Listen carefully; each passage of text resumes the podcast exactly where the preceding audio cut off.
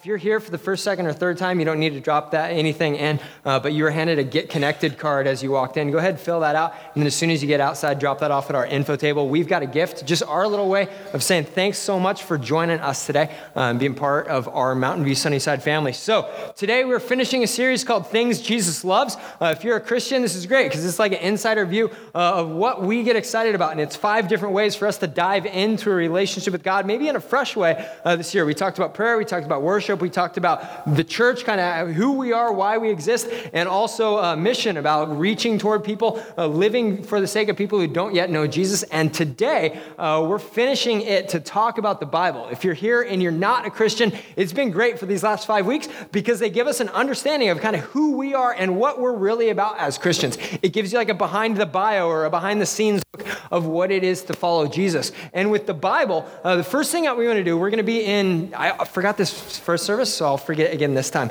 Uh, toward the front in row F, uh, there's mugs with a bunch of pens. You're going to need a pen by the end of this, uh, and there are also some bulletins on this side. If you didn't get a bulletin, you can. This is like your free time. You can stand up, you can come down, uh, grab a pen because you'll need it by the end. If you don't want a pen, you don't want paper, and you have a cell phone, uh, you can write the stuff on your phone that we're going to talk about. It's uh, you don't have to do uh, have to have a pen. You can do it all on your phone uh, because we're going to do some interactive stuff today. If you don't like just sitting here and sitting still portion of church, today is going to be more interactive, and you're going to love it. It's absolutely perfect for you, and I'm really glad you're here because you're awesome. Uh, but today we're talking about the Bible, and what the Bible is, uh, is more than anything, the Bible is the book that God wrote. Uh, it's something that he had his hand in from the very beginning, and across three continents, across fifteen hundred years, across forty different authors, writing in three different languages, God uses the Bible to communicate one massive story. And it's the Bible in God's language. It's God's story in God's words. And that's the fact that boiling it down to three things, God absolutely loves people. From the very beginning, God loves people. And he loves them with an accurate understanding about who we are and who he is, which means that he understands that within us, and this is also all throughout the Bible, we have the tendency to run away from that love every way we can possibly imagine. So God loves us. We run away from that love. That's on every page of the Bible. And what's also on every page of the Bible is the fact that God chases after us. God loves us. We run. God runs after us. He does that perfectly in the person and in the life and in the death and in the resurrection of Jesus. So those three things wrap up the story of the Bible. And the Bible is the book that God wrote in God's language. It's God's language. It means that sometimes we'll hear the language and like, that's not how I would say that. That's not how I would live. But it's God who's writing, and so we've got a choice. How do we respond to God's language, to God's word, to God's book? We got a commercial to uh, to illustrate that right now. Oh, look at this guy.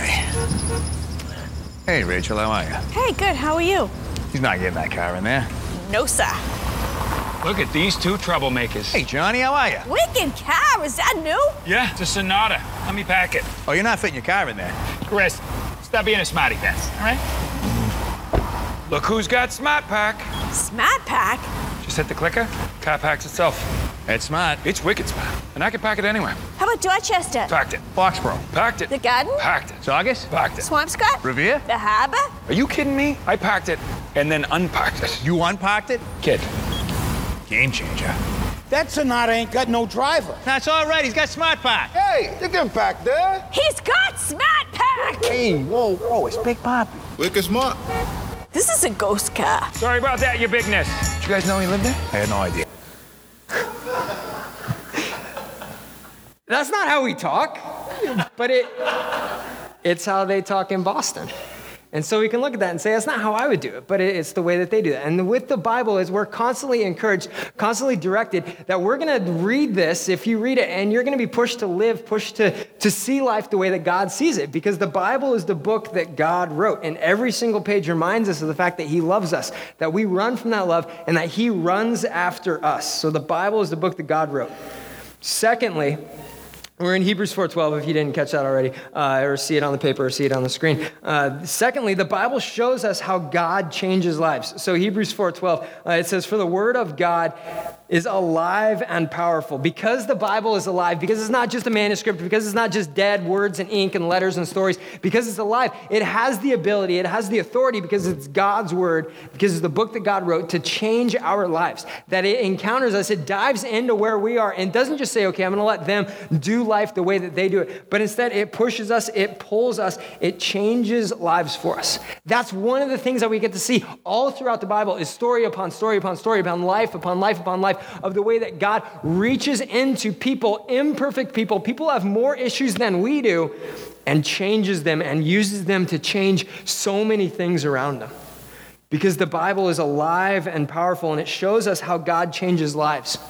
And that's one of the things that I love about, about being a pastor and getting to preach the Bible, is because we get to see story after story after story of God working, doing perfect work through imperfect people. And one of the reasons that gives us hope, as you and I decide maybe today that you're going to take a risk, you're going to read the Bible in a different way, you're going to read it more this year than you did last year, or maybe ever any other day in your life, is that we're going to be encountered with lives that change. It's not just we wake up and do the same thing every single day. We wake up and we wake up with a God who has the potential to completely change everything about us. That reminds me of another commercial from last Sunday. Media team, let's roll tape. And shine, it's Groundhog Day! And don't oh, forget no. your booties, because it's cold out oh, there no. today. Phil? Hey, Phil! No, not you. It's me, man! Ryerson! Okay, little fella, good job. That's different. Good job. Hey! He got the groundhog! You're gonna freeze to death. Who cares? See you tomorrow.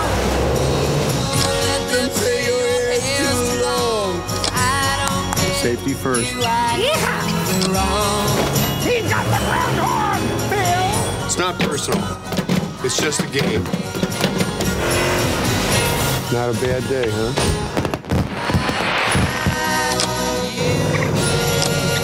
I don't know where we parked. I was following you. You know, the Bible is story upon story about ways that say, man, life doesn't have to be the same as it was last week. It doesn't have to be the same it was last year. The addiction that you've battled up until now doesn't have to stay your addiction. The freedom that's been elusive so far, the freedom that you're running after, the way that you don't want your problems from yesterday to wake you up tomorrow at six a.m. with the same point of the song every single time, doesn't have to stay that way. Because the Bible is the book that God wrote. It's the power of God in word form that, that awakens us to the fact that lives can change, because God changes lives. It's not just information, it's life transformation, because it identifies us and it brings us back to the fact that God loves us. And you know, the three points we talked about earlier, God loves us. It's in every page.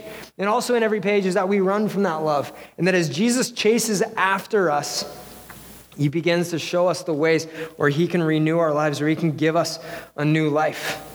You know, God's word starts that process of a new life, and then baptism confirms it. Here we're going to do baptisms on the second Sunday of every month, uh, and, and you're like, well, hey, this is the second Sunday. What's going on, Ken? Where's the tank? Uh, I'm waiting for next month. You know, if you're here, you're out of junior high, you're following Jesus, I would love for you to get baptized this year at Mountain View Sunnyside. Uh, what that is, is it's your public declaration, public announcement to the church that what Jesus did in the Bible, what Jesus does in lives in the Bible, how He identifies with us and His death on the cross for our sins, we're identifying with that through baptism. We're saying that as Jesus has been raised to new life, we are also raised to new life uh, because of Jesus' love for us demonstrated in the church and also demonstrated through us. So if you're here, you're out of junior high, you're following Jesus, if you want to get baptized on March eighth, uh, you can talk to me or talk to anyone at the info table on your way out, and we'll get you locked and loaded and prepped for that. So that sounds really easy so far, right? The Bible is the book that God wrote. You read it, and it's going to change everything. Uh, but it's not always that easy, because God gave all of us the ability to choose, the ability to say yes, the ability to say no, the ability to say, you know, I know it says there, but I'm not going to do that uh, because my life is different. And what the Bible does in that is the Bible confronts our motives and shows us what's going on inside of us. So the verse, it continues, for the word of God is alive and powerful. It is sharper than the sharpest two-edged sword, cutting between soul and spirit, between joint and marrow. You know, one thing that we're going to see as you and I read the Bible is that we are more broken, we are farther from God, we are more sinful, we are more depraved, our motives are worse, we are more toxic than we could ever imagine on our own. But we're also more loved. We're also more encouraged. We're also more accepted where we are and then pushed to tr- see life transformation happen through us. We're all those things more than we ever could imagine. The Bible nails it perfectly between it's the tool of God to show us how far from God we really are, and then also to accept us and love us in that and to pull us into being the men and women that God created us to be. It sees us perfectly through every filter and every facade and every way that we can prop up a fake life that one day we want, and sees right through that to say, I love you where you are now. Let me take you and let me make you more like me. That's what God says as he reaches into our lives past all of our fakeness to grab the real us. That's the part that I love about reading the Bible, about being encouraged, being encountered by God, is he doesn't see the real, he doesn't see the, he doesn't see the fake me that I put up that I want everybody else to see. He says, I, I love you enough to see past all of that, see past all of your fakeness and catch you where you are. We got another commercial. Let's go. What does home mean to me? It's my sanctuary.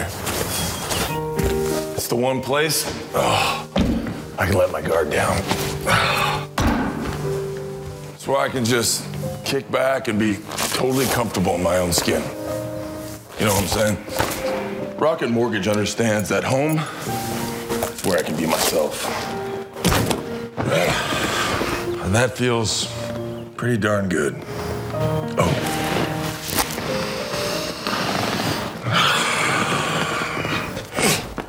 Got this. Take it, take, take, take, take it, take it. Okay, all right. Good job.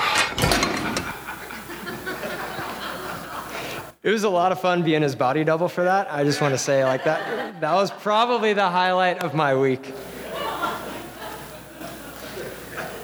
But, you know, it, it's a it's a great visual of of how God loves us. He's not surprised by anything. He's not like baffled when all of a sudden our fake biceps get ripped off and, and that's what's there. And it demonstrates the, the Bible, the way that it speaks to us, the way that it challenges us, the way that it exposes our weakness, our inability to bench press the bar. And, and it says, I love you where you are now. Let me transform your life. Let me change you. Let me introduce new things into you to show you the you that I created you to be. And there's things like that constantly in the Bible, especially if you read the things that Jesus challenges us to. Jesus is God with skin on, sent in the world to bring us to God. And he said all sorts of godly things that when you zoom them in, when you paste them over our lives, it's impossible to live this way because it exposes our need for God. He says, don't, if you ever look at another person with lust, you've already created, you've already committed adultery with them in your heart. He says, pray for your enemies. Don't hate them. Love them. Okay, so so far we're zero for two. All right, he says, pray for your political leaders. Maybe we're zero for three. Okay, it says, forgive everyone just as I've forgiven you. Okay, now we're zero for four. Like, our ability to live the life that God tells us to live very clearly says this is how you should do things. Like, we fall flat on our face, and what that does is the Bible is exposing the fact that we actually need a Savior, that we need God, that we need his work in us and through us, to change us, to challenge us, to push us. And it comes down to belief. It comes down to belief. Like, what do we expect this book is actually going to do? Hebrews, the book that, the, the verse that we're slowly walking through, that that's uh, encased in, it's written to a group of people to answer two questions. One, is this new way of life actually going to work? Is this life of following Jesus as God with skin on, who came to pay for the sin of the world, to make us right with God, is this actually going to work? Is this going to change anything about me? And so the first half of the book begins to explain that and say, yes, it's going to work. That, that God, as he moves in us, as he forgives us of our sin, as we are filled with the Holy Spirit, and then sent out to live new lives, yes, that's going to work. And the second question is, is this actually going to be worth it?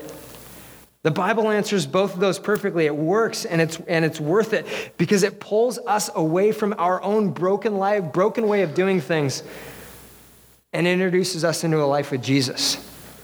I was out uh, working before before the message, just going over my notes and stuff, and a guy who I knew drove in, uh, drove into church. We were talking for a while, and he's saying, man, I, I'm in a difficult spot in life. I want to make a U-turn on some things. I want to get some stuff right.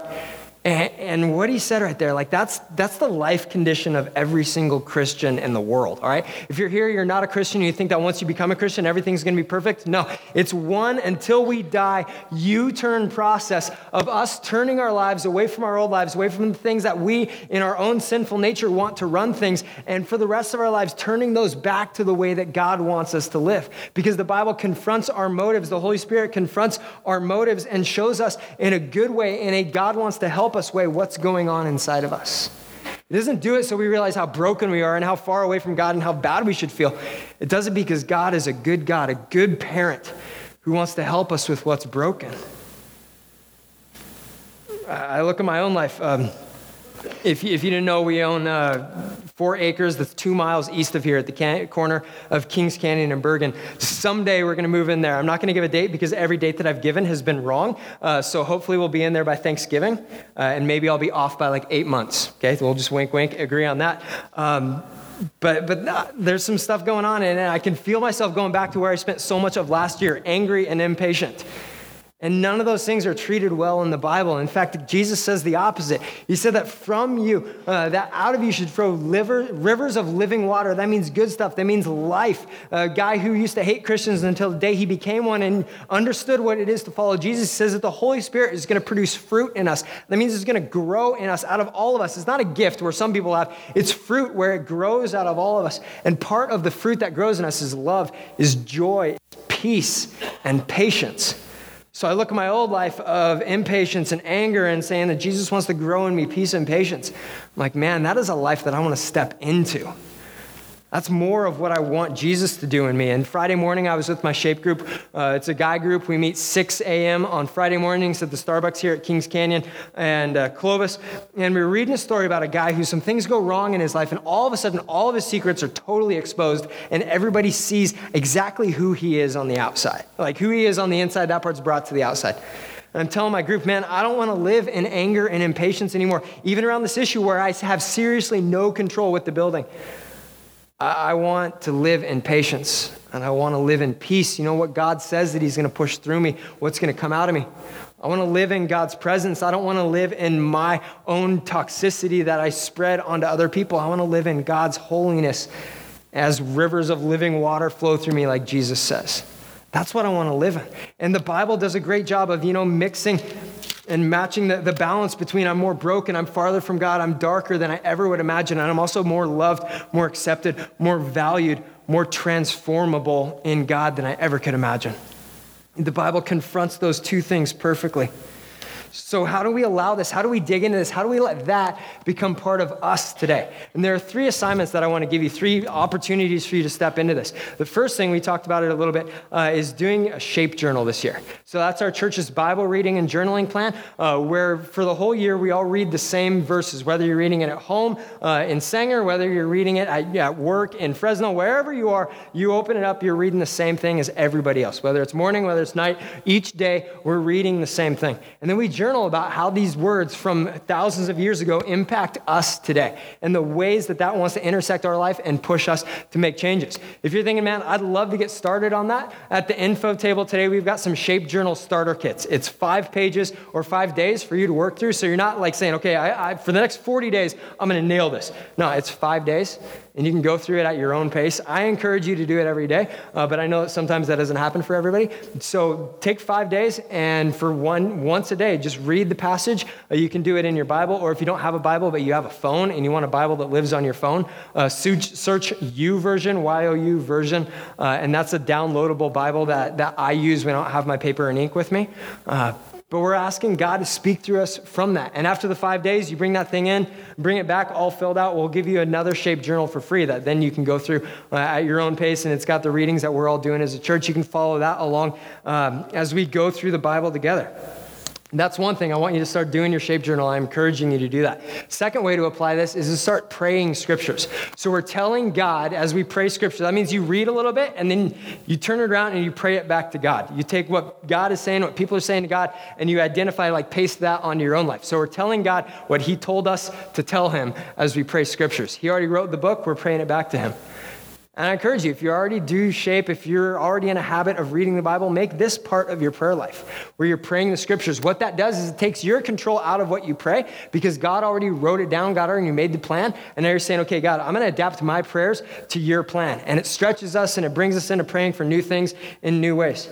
So do your shape, pray scriptures. Third thing is try to memorize scripture this year. Set a goal of what you want to have. Pick some verses that you want to memorize and decide this year, I'm going to memorize these scriptures. So for the past few years, I've done a horrible job at this. Uh, but for the past few years, I wanted to memorize Romans chapter five. And it starts out, it says, therefore, since we have been made right with God by faith in Jesus, we have peace with God because of what Jesus has done for us. Because of our faith, that's all I got. But it's only February, so it's okay. I got nine and a half months to get to the rest of the chapter. Or, and uh, and by then, hopefully, I'll be able to look at my face in the mirror, late December, uh, in the bathroom at church, because our building, not just here, uh, and recite all of Romans five. That'll be great. Uh, with the bathrooms, the plumbing is already done, and so there's little white posts like coming up from the ground where toilets will be. And so if you drive by there and you look in, like that's one day where our restrooms will be, and that's going to be really exciting. Soon there will be walls and toilets on top of them, and we'll be there. It'll be awesome. So the Bible shows us how God changes lives. The Bible confronts our motives and shows us what's going inside of us. Uh, lastly, so how does this happen is uh, the Bible reminds us page after page that we're dearly loved children of God. Uh, the Bible reminds us page after page that we're dearly loved children of God. Hebrews four twelve, it ends like this. It says, the Bible exposes our innermost thoughts and desires. That doesn't sound like fun. The Bible exposes our innermost thoughts and desires, but we, when we look at that through the lens of who's saying it or who it's being said about, it's being said about God. God refers to himself as a good shepherd. That means he's going to lead us into what's right. He's going to correct what's wrong in a perfect, loving way. He's absolutely perfect. He makes that clear about himself. And he says also that he describes himself as a father. So you think of your dad, however he was, however he interacted in your life, but you make that an absolute perfect dad. That's the that's God who's working in us to lead us into what's right. It's exposure. It's, it's more about assessment than it is about judgment because it's a shepherd and not a butcher.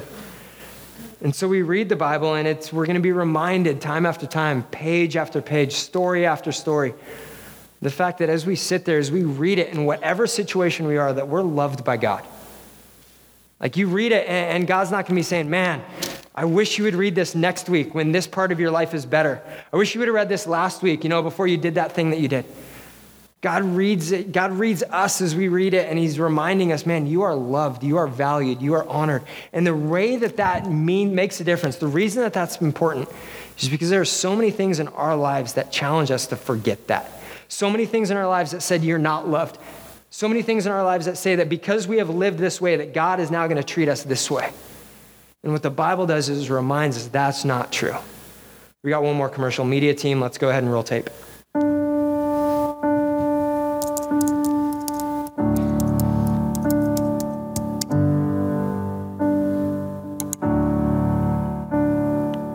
Hey, Google, show me photos of me and Loretta.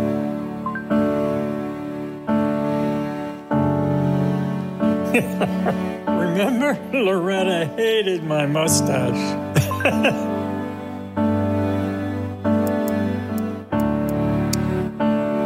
Remember, Loretta loved going to Alaska and scallops. Show me photos from our anniversary.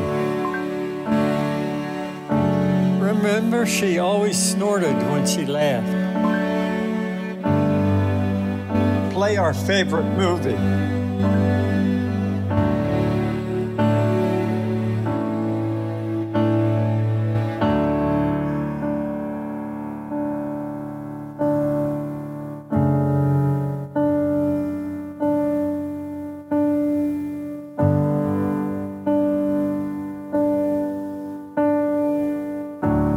remember, I'm the luckiest man in the world. Come on, boy.